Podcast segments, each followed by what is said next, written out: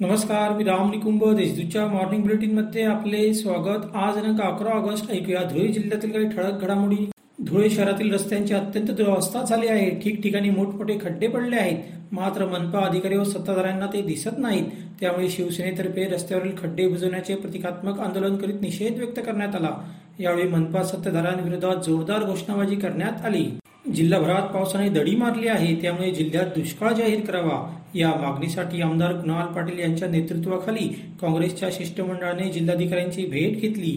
यावेळी चर्चा करत मागण्यांचे निवेदन देण्यात आले. शिरपुरातील मच्छी बाजारसह मुक्टी तालुका धुळे शिवारात देशी विदेशी दारूची चोरटी विक्री करणाऱ्या दोघांना पोलिसांनी रंगेहात पकडले.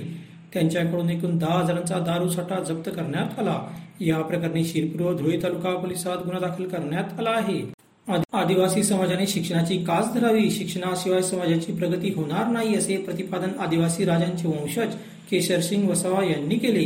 पिंपळनेरसह पंचक्रोशीतील आदिवासी बांधवांतर्फे आदिवासी दिन मोठ्या उत्साहात साजरा करण्यात आला. यावेळी ते बोलत होते. प्रसंगी त्यांची रथावरून मिरवणूक काढण्यात आली. माता पित्यांची सेवा करणे हीच आपली खरी संस्कृती आहे असे प्रतिपादन माजी आमदार शिरीष चौधरी यांनी केले. शिरपूर तालुक्यातील वाघड येथे खानदेश तेली समाज मंडळाकडून एकावन्न ज्येष्ठ नागरिकांचा सत्कार करण्यात आला. यावेळी ते बोलत होते. आदिवासी विद्यार्थ्यांच्या व्यक्तिमत्व विकासासाठी शिक्षकांनी नाविन्यपूर्ण उपक्रम राबवावे असे आवाहन एकात्मिक आदिवासी विकास प्रकल्प अधिकारी तृप्ती धोडमिसे यांनी केले. जागतिक आदिवासी दिनानिमित्त धुळे कार्यालयातर्फे दहावी व बारावीतील गुणवंत विद्यार्थ्यांचा सत्कार करण्यात आला. तसेच लाभार्थ्यांना खावटी किटचे वाटप करण्यात आले. या प्रसंगी त्या बोलत होत्या.